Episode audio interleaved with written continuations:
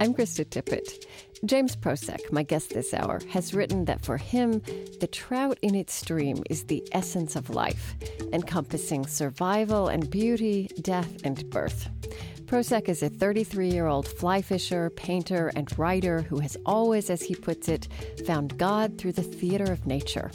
We explore the sense of meaning and mystery he's developed along the way, including his concern with how we humans limit our sense of other creatures by the names we give them. Nature really is chaotic.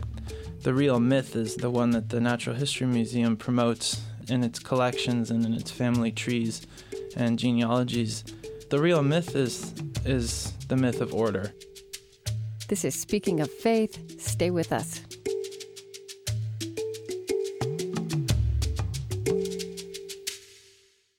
This public radio podcast is supported by the Fetzer Institute as part of its campaign for love and forgiveness. Online at loveandforgive.org. I'm Kate Moos, managing producer of Speaking of Faith.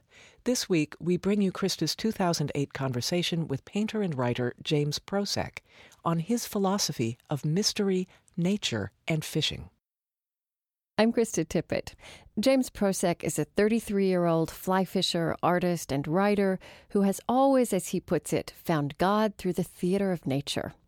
From a young age, he's been fascinated by trout and now eels, which he sees as mystical creatures, and he's captured them literally and artistically by way of both angling and paint. We explore the sense of meaning and ritual James Prosek has developed along the way, including his concern with how we humans limit our sense of other creatures by the names we give them. We'll also hear the words of Henry David Thoreau, Bruce Chatwin, and Izaak Walton. From American Public Media, this is Speaking of Faith, public radio's conversation about religion, meaning, ethics, and ideas. Today, fishing with mystery.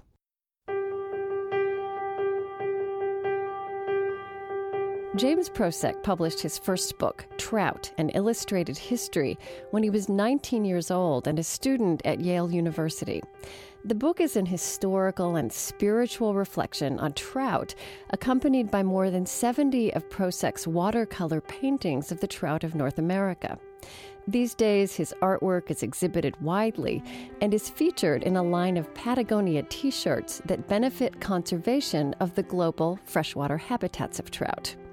And Prosek has now published eight books, ranging from a novel for young adults about his parents' divorce to The Complete Angler, about two summers he spent in England tracing the legacy of a classic 17th century book about fishing and philosophy. Through all of this education and adventure, James Prosek has stayed rooted in rural Connecticut. He fished and traveled around the world along the latitude of his hometown for his 2003 book, Fly Fishing the 41st. He spoke with me by way of a studio near that same town where he now lives and paints, two doors down from the house he grew up in. It was a stormy day, and it seemed somehow fitting that the sounds of nature joined our conversation. I ask everyone this question, and I, I, I, get a sense from what I've read of you that you didn't have um, a real any kind of formal religious upbringing. But I wanted to ask you, you know, when I ask you what is the religious or spiritual background of your childhood, what is that noise? Well, is oh, it thunder. No, it's been we've had awful, well, oh not awful, but really severe storms. Yesterday actually was one of the more severe I can storms I've ever seen in my life. There was the rain almost looked like it was falling up from the ground and there were hailstones and stuff. It was wow, very dramatic. I've never heard thunder come through the microphone like that. Okay. Yeah. Oh, anyway, well, I uh, was not raised with any formal religion. Uh, my parents both were raised with some form of Christianity. Um, there was a question when I was born whether or not I would be baptized and my mom tells me this story that she brought me to the local priest and with my father. And in her story the priest is smoking cigarettes. I don't know what the significance of that is. But he said i won't baptize him unless you guys come to regular services. So they kind of didn't and i was never baptized. So i, I guess i'm technically nothing. But i've from a fairly early age, I've considered the theater of nature to be my house of worship. And um, I've never seen any problem with enjoying God's creation in His creation. I'm also very much a Darwinian. My father sort of raised me that way, mm-hmm. but it doesn't mean I don't believe in God or creation. It seems like your father was a really formative um, person in terms of this passion that you have for the natural world. I mean, that comes through in all your writings. You you also say he he talk about how he used a Portuguese word that means craziness to describe his his seduction yeah. by the natural world and yours. Yeah, well, loucura I think is mm-hmm. maybe what you're talking about, kind of a craziness, and his his was for the sea and the stars. That was his um, kind of vehicle into nature, but also birds. Actually, from an early age, he grew up in a suburb of Sao Paulo, Brazil, and fell in love with nature as a child down there, and all the colorful birds that flit around from tree to tree. And he and his brother even would set traps and catch them live in cages for a, a veranda.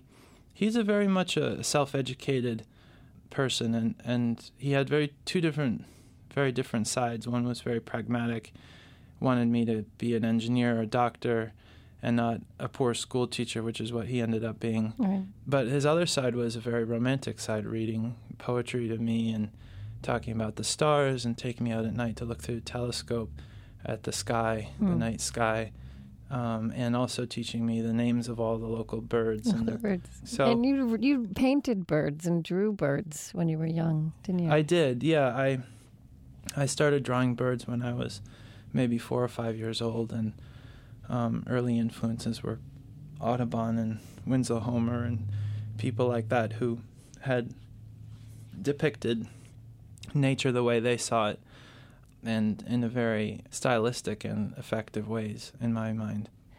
So it it sounds like you might have you might have gone on and have been a lover of birds the way your father was, but then at the age of nine you were introduced to fishing. I mean, how what was the story of that? How did that exactly happen? Well, yeah, it was kind of birds. Birds had become my vehicle into nature for um, from maybe five until nine years old, and in retrospect, uh, I think the transition uh, occurred around the time when my mother left home. She left when I was about nine years old, and I didn't see her for a couple of years. And I kind of, I guess, connected birds and the places that we walked in the woods together with her, associated with her. So the transition's almost like a a guillotine drop between like hmm. my love of birds and then I fell in love with fish. And for whatever reason, um, a particular fish called a trout, right. which I'm sure everybody's familiar with, but they're very colorful, um, streamlined, beautiful creatures that live in some of the the most pristine cold water wildernesses that we have left in the world. And they were the trout were kind of the equivalent to my father's favorite bird, which was a warbler, which is kind of a secretive, colorful little bird that lives in the treetops and migrates from South America. Right. You so, say that the trout had a mystique. Uh, what what is that mystique? Is, is, it because, as you say, it lives in these pristine places, or it's harder to yeah, find, harder very, to get to?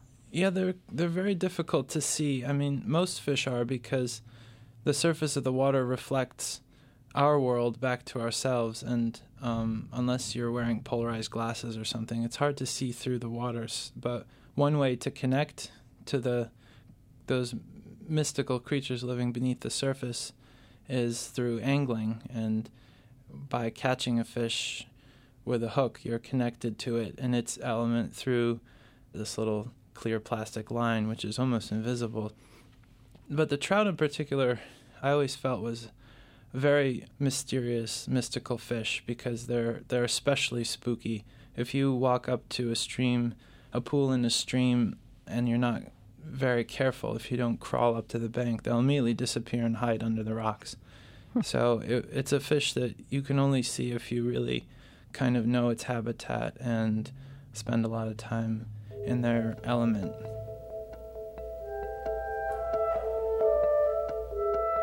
In the introduction to his first book about trout, James Prosek writes The instructive nature of the trout stream is not forced upon its visitors, but held candidly by the water and the trees. The angler must make an effort to hear the stream's messages and see her beauty. I had learned superficially how to catch a trout, first with a worm and then by tying and casting flies. But my education really began once I'd spent enough time near my local stream that I could begin to understand her language. Only after I'd become comfortable with her modes of speech winter silence, springtime growling roar, lazy summer trickling, and autumn calm did I begin to understand that the stream was not only a place where I fished, but also a living, breathing celebration of hardship and joy. For me, the trout in its stream is the essence of life, encompassing survival and beauty, death and birth.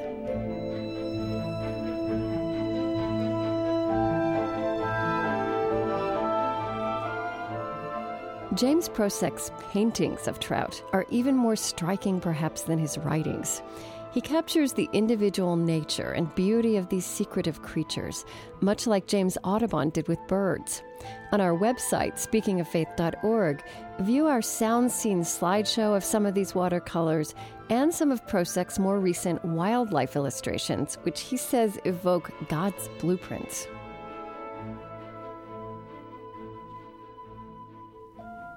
The trout was pretty much my obsession from nine years old until about 28. Right. and then I kind of, I'd painted, did a book on the trout of North America, which had about 70, Yeah, I've 70 had that book. paintings. Mhm. Yeah, and then I did a book on the trout of Europe and Asia and North Africa. And then I kind of, through the depiction of the diversity of these fishes, I kind of said what I needed to say for the time being. But that led me to an investigation in my own mind of why did I have this compulsion to go out and document all these trout in Right. watercolors? And why had people um, named all these fish after themselves and their friends and the places they'd come from? And What, so I, what I- did you come bec- up with? well, um, the answers are um, are not necessarily there yet, but the I mean, uh, currently I'm I'm working on a book about um, eels, and I think what attracted me to the eel is that it's kind of a it's a creature that inspires spe- fear and awe and reverence in people. Like the snake, for some reason we Hmm. have a reaction to this Mhm. minimalist creature, and um, and it's it's kind of bodiless and nameless. It doesn't really fit into any of the categories that we want it to fit into. Nature really is chaotic. The real myth is that the one that the Natural History Museum promotes, and in its collections and in its family trees and genealogies, is that um, That it's ordered. that- yeah, that it's ordered. I mean, if anything, um, what we call mythology, that like an eel in Polynesia um, can take the form of a water guardian um, called a tanifa. To me, that's more reality than um, the myth of order, um, because magic and what we don't know is so much greater than what we do know. Hmm. But I don't want to be too hard on science because I'm a very science-minded person, Mhm. and I think I've come to investigate these themes about naming and the categorizing of nature and the Linnaean system of classification, where every creature in the world is distilled down to this binomial system, genus and species, like like first and last names in humans.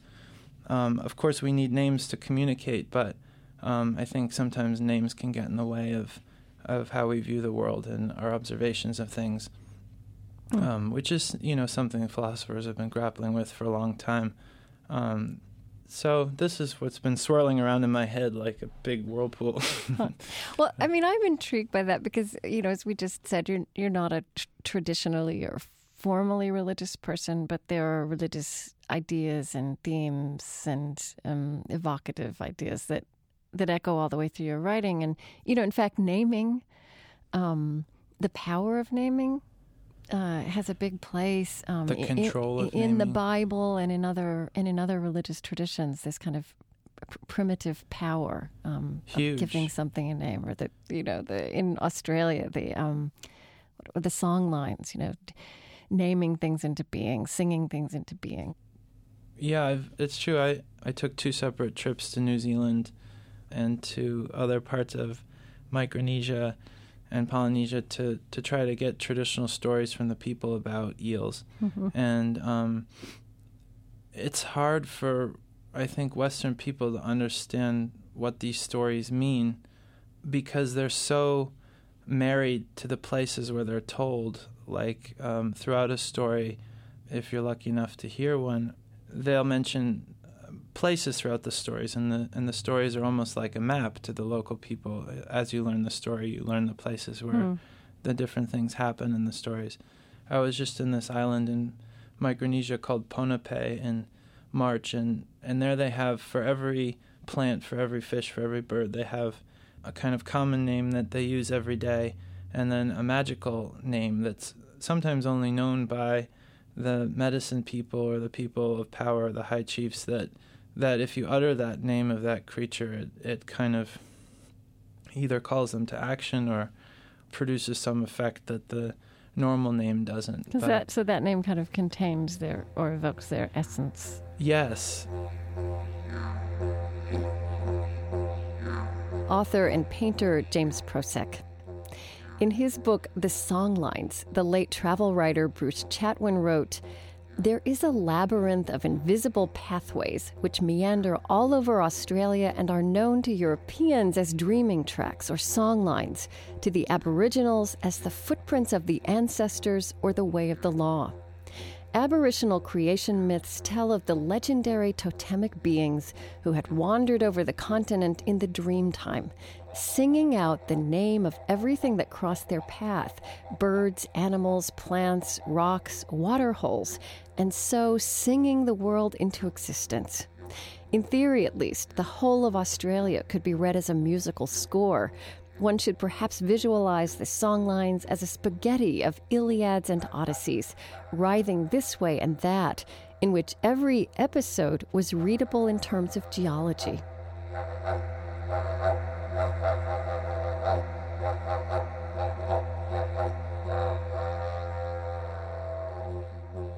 I'm Krista Tippett, and this is Speaking of Faith from American Public Media. Today, Fishing with Mystery with artist and angler James Prosek. Prosek's best known book, perhaps, is The Complete Angler, which also gave rise to a Peabody Award winning documentary film. While trying to come up with a travel grant proposal as a student at Yale, he discovered the original Complete Angler by the 17th century amateur naturalist and philosopher Izaak Walton. Prosek was astonished to learn that there are more different editions of this book in print than any other in English aside from the Bible and the works of Shakespeare. It's a book, he says, that everyone's heard of, but nobody's read. Prosek got his travel grant and spent two summers in England tracing Walton's world, in which fishing, British history, and Anglican theology were uniquely intertwined. There was a civil war going on in England, and his religion, Anglicanism, was being pushed out of London by Cromwell and the Puritans. I mean, to kind of simplify things. Yeah. And so Walton's book, um, The Complete Angler, which is kind of a pastoral fantasy about a guy who goes out fishing from London um, and meets a otter hunter on the way to the stream, and they start having a discourse about their respective passions. The the fisherman defends fishing, and the hunter defends hunting, and the fisherman ends up converting the the hunter, almost a religious conversion, and the complete angler is in part code for the complete Anglican, and it was right. it's almost like a Civil War polemic. He was he was trying to very gently express his views about what was going on in the country during his time, and what he was advocating, in my mind, Izaak Walton was a return from to a return to pr- primitive Christianity, because hmm. he talks about the apostles um, one of his first arguments in favor of fishing is that the apostles were fishermen yeah. and that um, Jesus chose fishermen to show his miracles to. But anyway, that's well, I don't know, but it's interesting because there is this parallel that you that you demonstrate in what you wrote after that. That um, Walton is making is drawing this parallel between the qualities that make a good angler and that make a good Christian. I mean, not just Yeah. that that symbolism and that that that fish and fishing run all the way through the New Testament. Um, yeah, and that they're gentle people who follow peace.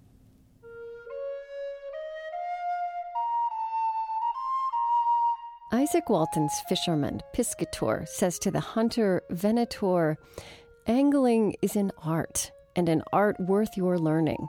The question is rather whether you be capable of learning it. For angling is somewhat like poetry. Men are to be born so, I mean with inclinations to it, though both may be heightened by discourse and practice. But he that hopes to be a good angler must not only bring an inquiring, searching, observing wit, but he must bring a large measure of hope and patience, and a love and propensity to the art itself. But having once got and practiced it, then doubt not but angling will prove to be so pleasant that it will prove to be like virtue, a reward to itself.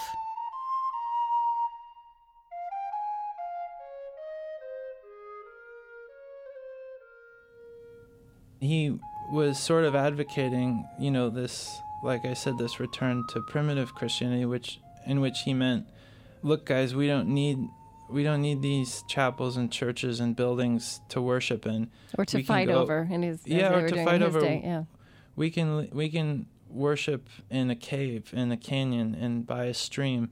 You can take Christianity really anywhere in a in a prison, in a hospital, in a church, in in the city, in the country, because it rests on the sacrifice of a human being. Whereas these the indigenous faiths around the world, like in Polynesia, um, they're completely connected to um, to creatures that live in the environment, and Hmm. they're completely not portable. You can't take the Maori religion in New Zealand and superimpose it on the Inuits in Alaska. It doesn't work. Now, as you said, Walton's own exploration of angling was um, very much connected with his theology and with his ideas about God and religion. And I mean, you also did a fair amount of theological reflection. I mean, that comes through in the book. Um, I mean, the word, the very lofty word immortality is something that you is a word you use in the context of fishing and what you think about while fishing and learn through fishing. I mean,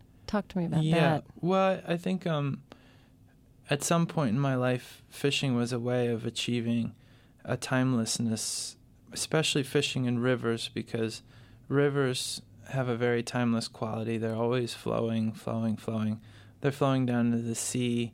The clouds form. They float over the countryside. The rain falls. They fill up the the ground. The the springs. The whatever. The stream. The stream is kind of this immortal entity, at least in, in my mind. So, as a fisherman fishing in a stream, oftentimes you're standing in the stream, you see a reflection in the stream, and you kind of get swept up in this immortal cycle and, and kind of lose yourself. And uh, Hmm. there's different things that that sort of stop thought thoughts and stop time. And really, for me now, I mean, I do fish. Uh, I still fish, but it doesn't do the same thing it did for me when I was nine or fourteen or a young younger person. But Mhm. Creativity is really my faith. That's my way of stopping time and thought processes. And to get there, uh, it takes really hard work for me. Sitting in the studio, sometimes not painting anything all day, but just trying to get into that place where I can connect to what my mother calls the pipeline. you know, the and she always said to me that creativity was God's gift to us. He is the creator. And my way of connecting with that spiritual force that I call God and that many of us call God is through being either being in nature or being in my space that I've made for myself, making stuff, um, making stuff with my hands, um, Like that just tactile quality of yeah, Mhm. even just running a pencil across the paper. I mean, I write, I keep a journal very religiously, um, and it's it's not so much what I'm writing in it, but just just the act of like kind of putting the pen or pencil on the paper. I don't know why that is so pleasing to me, but I also have a compulsion to write. But um, making a mark on on that paper is really um, important to me. One of James Prosek's heroes is the author Henry David Thoreau, who also combined contemplation of nature with a life of creativity. In his book Walden, Thoreau wrote, Sometimes, after staying in a village parlor till the family had all retired, I have returned to the woods and, partly with a view to the next day's dinner, spent the hours of midnight fishing from a boat by moonlight, communicating by a long flaxen line with mysterious nocturnal fishes which had their dwelling 40 feet below. It was very queer, especially in dark nights, when your thoughts had wandered to vast and cosmogonal themes in other spheres, to feel this faint jerk, which came to interrupt your dreams and link you to nature again. It seemed as if I might next cast my line upward into the air as well as downward into this element, which was scarcely more dense. Thus I caught two fishes, as it were, with one hook. Man's life is but vain, for 'tis subject to pain and sorrow, and short as a bubble. 'Tis a hodgepodge of business and money and care, and care and money and trouble. But we'll take no care when the weather proves fair, nor will we vex now though it rain. We'll banish our sorrow and sing till tomorrow and angle and angle again.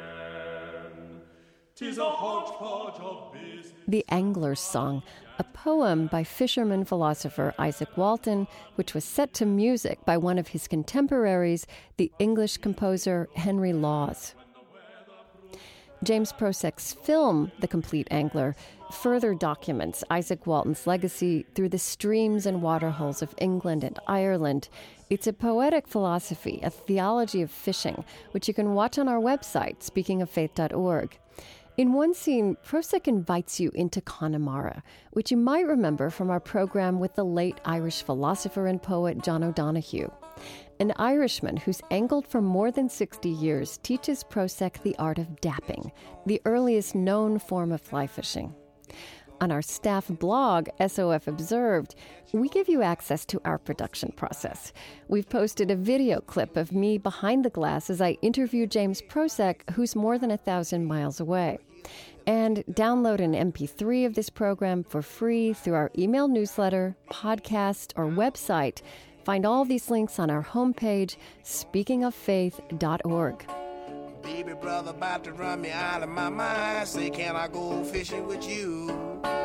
I took him on down to the fishing hole. Now, what do you think that he did do? Pull a great big fish out the bottom of the pond. Now he laughed and jumped cause he was real gone. Many fish bites if you got good bait. I'm a going fishing, yes, I'm going fishing, and my baby going fishing too. After a short break, more conversation with James Prosek on the connection between the natural world and human friendship and how he is using his art to promote freshwater conservation. I'm Krista Tippett. Stay with us. Speaking of Faith comes to you from American Public Media.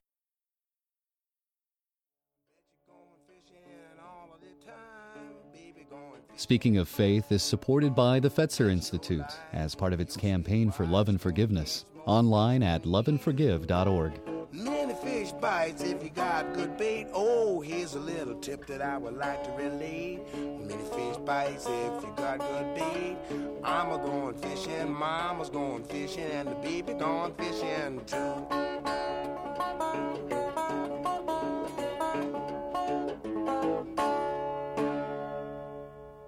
Welcome back to Speaking of Faith, Public Radio's conversation about religion, meaning, ethics, and ideas. I'm Krista Tippett. Today, fishing with mystery with artist and angler James Prosek. He's the author of eight books of fiction and nonfiction. His paintings and drawings have been widely reprinted and shown. They were recently featured at a year long exhibit at the Aldrich Museum of Contemporary Art in Ridgefield, Connecticut, Prosek titled that exhibit Life and Death A Visual Taxonomy. Pursuing his sense of the limitations of names, he assigned individualized symbols, curvilinear lines, to each creature he'd painted in the place of its Latin scientific nomenclature. He's currently at work on a new book on eels, for which he's traveled to New Zealand and the Pacific islands of Micronesia. In life and work, James Prosek is an interesting mixture of active and reflective, modern and traditional. You use um these words when you talk about qualities of life, virtues that I don't know if you use the word virtues, but you talked about them in the context of Izaak Walton and also yourself. Um, words like content, being content, simple, quiet. Mm-hmm. Those are kind of um, they kind of have an old fashioned ring to them. You know? Um, yeah. But they are virtues, and I would call them virtues that you that you do seem to have cultivated in on many levels. Yeah, I mean, I tried to be contemplative and simple in in the way that Walton used the word simple. I don't know what exactly he meant by it, but I think he meant just maybe not requiring a whole lot or appreciating what you have. Gratitude, too, is important, but I, I certainly don't judge people on the things that society seems to judge them on. And it, may go back to naming, too. I mean, people have business cards and their titles on right. the business cards, and vice president of this and baloney of that. And somebody who, like my good friend Joe Haynes, who caught me fishing illegally when I was a kid in a local reservoir and became kind of an outdoor mentor. He never finished high school. He never did the things that modern society may kind of think of as a successful person, but to me, he's an infinitely beautiful creature, and I just admire that's what he's done with his life so much. I mean, you wrote a book about about Joe Haynes and your friendship with him and fishing, and and I did want to ask you about that connection that you discerned and that you really have elaborated on between fishing and friendship. Yeah. What is that? What is that? I think it really goes back to a some kind of predatory thing, like.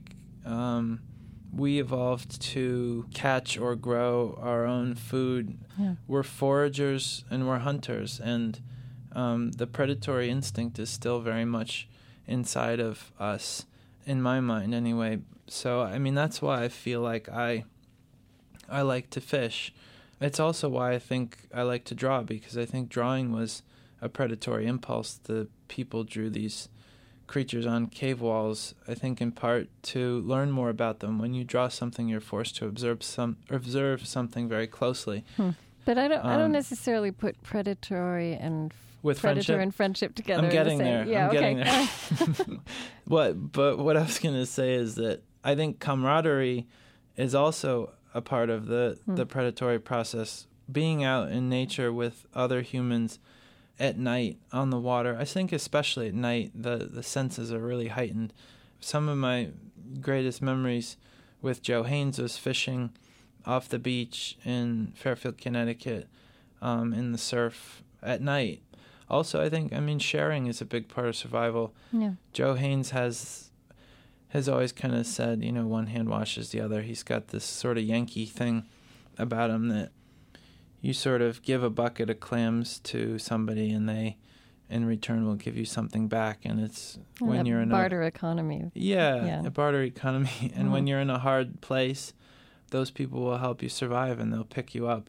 And i think when we first met i may have been in a hard place. My mom had left home and so when he caught me fishing in this local reservoir he kind of took me under his wing. Also because he'd lost something in his life. His son had just moved to colorado and I think that's partly why we connected so well. But yeah, I mean, there's something about going out in nature with your buddy and, in fishing or hunting that I think is very fundamental and visceral and it cements a friendship in a different way than other types of friendships. So you know something that's striking to me, um, reading the book, your book about Joe, Joe, and, Joe and mm-hmm. me, and education mm-hmm. and fishing and friendship. There's a pace to the story, to the book, to the writing, to the experiences. It's not this dramatic narrative arc yeah. that we're used to in no. books or entertainment, or just you know the way we even think about what a story is. Nothing big happens. Right. there's this kind of ord. There aren't there aren't great big highs. There aren't great big lows, and yet there's kind of this this sanctified ordinary life. Yeah, I mean, in ordinary everyday life, if you're listening, there are majorly extraordinary things that happen, and I think that's how where magic comes from. And but yeah, but what maybe, do you mean when you say magic? what does that word mean for you? Well, spending time with these Maori people in New Zealand kind of changed my worldview a little bit. When I first arrived to do research on eels and Maori culture, I drove from Auckland down to Hamilton, the next big town south, and there was this construction project that was stalling traffic. Most of the the blue collar workers down there are Maori, and um, they had fled the site because one of the workers had pulled up at this giant eel in the bucket of the um, the bulldozer because they were digging in a swamp. There basically there's this swamp that the highway has gone around um, for a long time. There have been a lot of accidents because there's a tight curve in the road, but the the uh, the Maori said don't straighten the highway. The government wanted to straighten the highway through the swamp. They said no, don't do it. There's a there's a taniwha, there's a water monster living in the stream they went ahead with the project anyway, and then one of the workers pulled up this giant eel in the river, and they said that's the taniwha, and they all ran away, and they couldn't get anybody to come back to the site. So it was weird to me that in this day in contemporary life that a water monster, what we would call a, a mythical creature, could stall traffic um, or stop construction. But down there, magic was part of ordinary life for the Maori still. Mm-hmm but I think magic is there if you want it to be there. And just going out fishing, sometimes you see things that are kind of magical. And if you're receptive and open, you see them. And if you're not, you don't. There's a line, I think it was from your, the introduction to your book about trout, um, your first book. The instructive nature of the trout stream is not forced upon its visitors, but held candidly by the water and the trees. Mm. The angler must make an effort to hear the stream's messages and see her beauty. Wow, at least I'm a little bit consistent.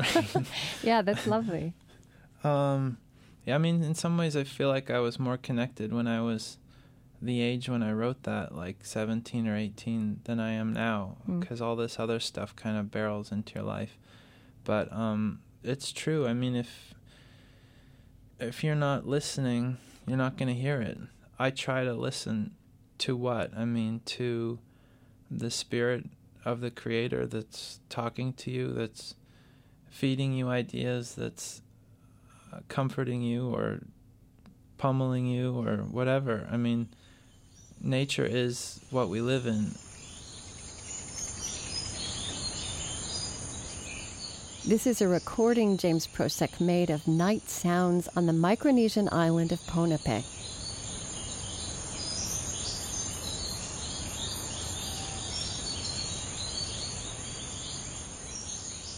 I'm Krista Tippett, and this is Speaking of Faith from American Public Media. Today, Fishing with Mystery with artist and angler James Prosek.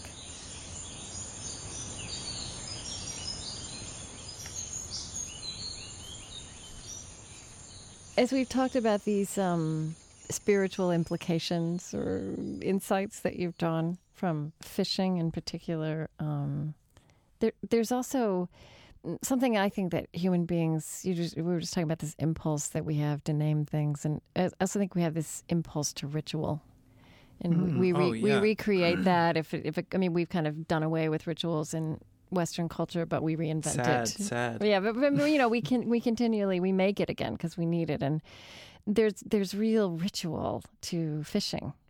I mean, even just the children's book that you did, you know, where you, you know, where you have The all the, box. all the, yeah, the tackle box, all the pieces. I mean, there's something. I'm not a person who's ever done much fishing, but there's something so thrilling about that. Uh, and I think it is. It does speak to that. I mean, is that something you've thought about? Yeah, I mean, I, as a kid in the winter, as again, I'm sort of an obsessive person, but I used to like take every one of my lures out of the box, wash them, dry them, and put them back in the box. And taking an inventory of my tackle was a significant ritual, and um, tying flies for the coming season was a was a ritual. I think, again, in the process of predation, there were a lot of rituals. There was the investigation in our minds of what the hunt was going to be about. There was the drawing on the cave walls, if that was related at all to predation. It may not have been, but um, I think in my in my daily life, putting out my paints on the palette is a ritual for me. Lining up the colors the way I like them. Um, that's kind of my my daily ritual. You have kind of been bringing together your um, love of fish and uh, trout in particular, and also your painting in this project you've been doing with um, the founder of Patagonia, Oh yeah, Yvon Chouinard. Yvon Yeah, Chouinard. Yvon. Yeah. Mhm. So you you were fishing with him in Yellowstone, and you you hatched this idea, Yeah, I mean Yvon's. And there's that Yvon's a- friendship connection again, I guess. Yeah, he's a real visionary. I mean, he started this one percent for the planet thing, where big companies give away one percent of their profits to conservation. And hmm so yeah, I was fishing with Yvon in Yellowstone Park. I've been involved with this conservation group called the, the Yellowstone Park Foundation for about ten years, and we were on a trip to help raise money for the park and stuff, bringing different people fishing and asking them for money. Right. and uh, so we were sitting by the fireplace one night in this beautiful ranch called Silvertip Ranch in, in Montana near the park. And he's like, Oh, I've been thinking about for years about maybe using some of your art on t shirts for conservation. And, and we sort of talked about putting paintings of trout on t shirts and um, raising money and giving the money away to grassroots organizations or even individuals who were doing uh, great work to not only preserve trout but preserve cold water resources. You know, preserving trout is not as maybe small-minded as it seems. It's it's really about preserving clean water. But yeah, it's been I mean fairly successful. We've raised about two hundred fifty thousand dollars in the last three years, and given it away. And even through the money we've given away, there have been organizations that have been started, like the Balkan Trout Restoration Group. So it's, it's Um, called World Trout is this Yeah. initiative, and you said that it's you're not starting a new project, but you're identifying groups or individuals who are protecting native fish, and you're supporting their efforts. Yeah, but if we have to start a new group, we will, Okay. uh, or encourage people to to start a new, um, you know, restoration group or organization. It's really yeah about encouraging people are doing good work to keep doing it. And I, I mean, really fundamentally, what it's about is, for me, preserving diversity of fishes or whatever around the world is preserving the sources of our awe and inspiration. If everything really comes out of nature, I mean, even the most abstract expressionist painting, hmm. even a black canvas is derived from our experiences in nature. If we lose the creatures that form the foundation of our spiritual systems, if we lose the creatures that inspire us to be spiritual at all, then we will be really lost people with no no food for our imaginations, nothing. And that's really what what it's all about is is keeping our spiritual sustenance uh, alive. So you're, I mean, your concern with sustainability is not just, as you said, that this is also about clean water, and but it's about it's about our spirits as well. It's really about it's really about And food um, for the imagination. I it's like the that. human it's about the human imagination more than anything else clean water whatever if the water's gone we're gone the earth doesn't give a crap it'll burp us up and that's it you know realistically hmm but in our short little lives that we think are so important but really aren't I think it's important from one generation to the next to preserve these things, and because they've been important to me, I only know from my experiences. Okay. If we fragment nature to the point where birds don't make their migrations anymore and things don't move, you know, the earth could stop spinning. In Ponape, this this island I was in in Micronesia, the people believe that if you take the eels out of the streams, the water will stop moving because it's the movement of the eels that keeps the rivers flowing. Mm. And in a way, I think like the earth spins because things move. Nothing is static. Nothing can fit in a box. Everything's moving. Everything's migrating. Even humans.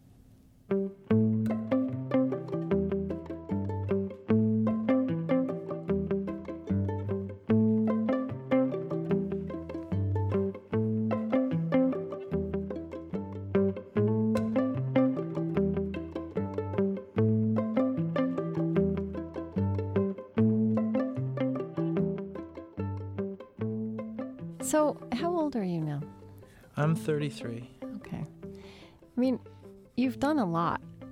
Um, really, I hope so. in 33 years, and I mean, you're doing a lot all the time. I, I just, I wonder if you kind of look back because you were writing really profound things, um, not just about fishing, but about contemplation and immortality and life and death when you were 18, 19, 20, 21. I mean, what are you learning now at 33?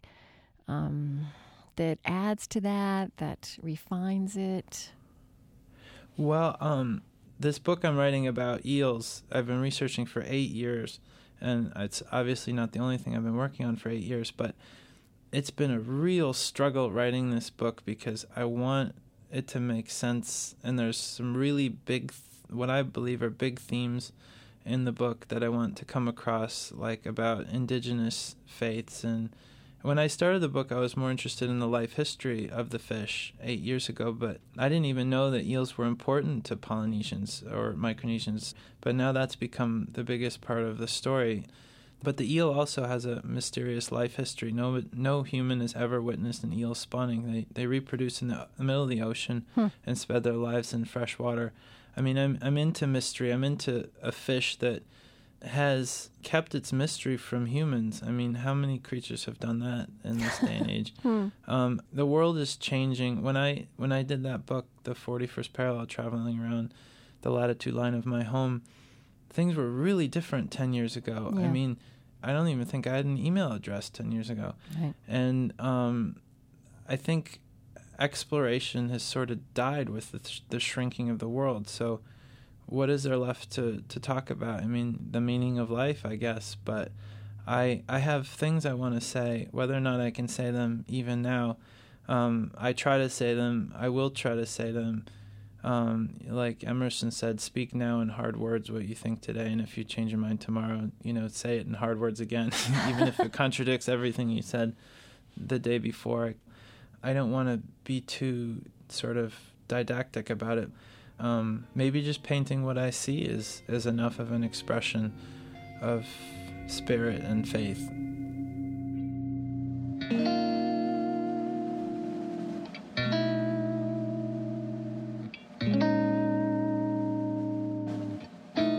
James Prosek is a painter, writer, and environmental activist. His books include The Complete Angler. His new book is Bird, Butterfly, Eel. In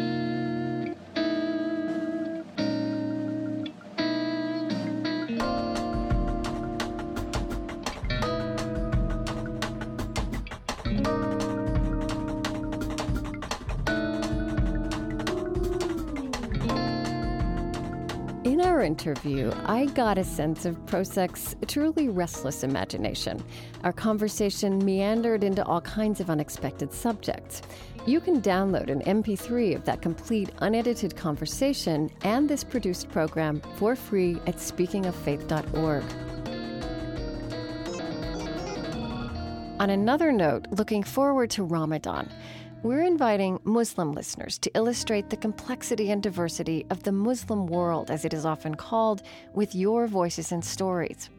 What do you find beautiful in Islam? What hopes, fears, and questions are on your mind as you ponder the future? Tell us how these things find expression in your daily life and in your religious practice, including the observance of Ramadan. Find the Share Your Story link and much more on our homepage, speakingoffaith.org. A wise old fellow once said to me, Son, there's more than one fish in the sea.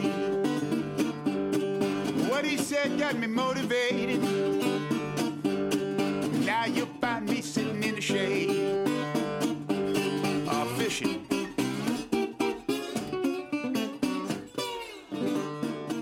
senior producer of Speaking of Faith is Mitch Hanley, with producers Colleen Scheck and Nancy Rosenbaum. Our online editor is Trent Gillis, with web producer Andrew Dayton. Kate Moose is the managing producer of Speaking of Faith, and I'm Krista Tippett. Many fish bites if you got good bait, but you won't catch nothing if you get up late.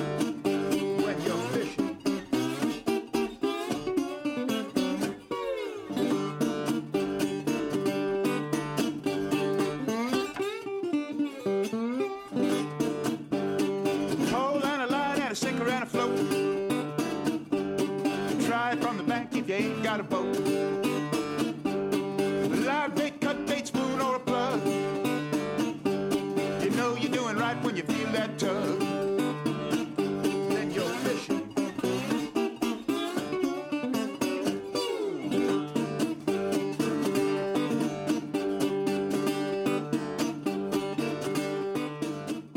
Speaking of Faith is supported by the Fetzer Institute as part of its campaign for love and forgiveness. Online at loveandforgive.org. Additional support is provided by the Ford Foundation, a resource for innovative people and institutions worldwide. On the web at fordfound.org. The Luce Foundation's Henry R. Luce Initiative on Religion and International Affairs. And the George Family Foundation, funding innovative ideas in integrative medicine, education, and spirituality in everyday life. Speaking of Faith is extending its reach throughout America with support from Lilly Endowment, an Indianapolis based private foundation. Next time, my post election conversation in Washington with journalists David Brooks and EJ Dionne on Obama's theologian, Reinhold Niebuhr. Please join us for the next Speaking of Faith. American Public Media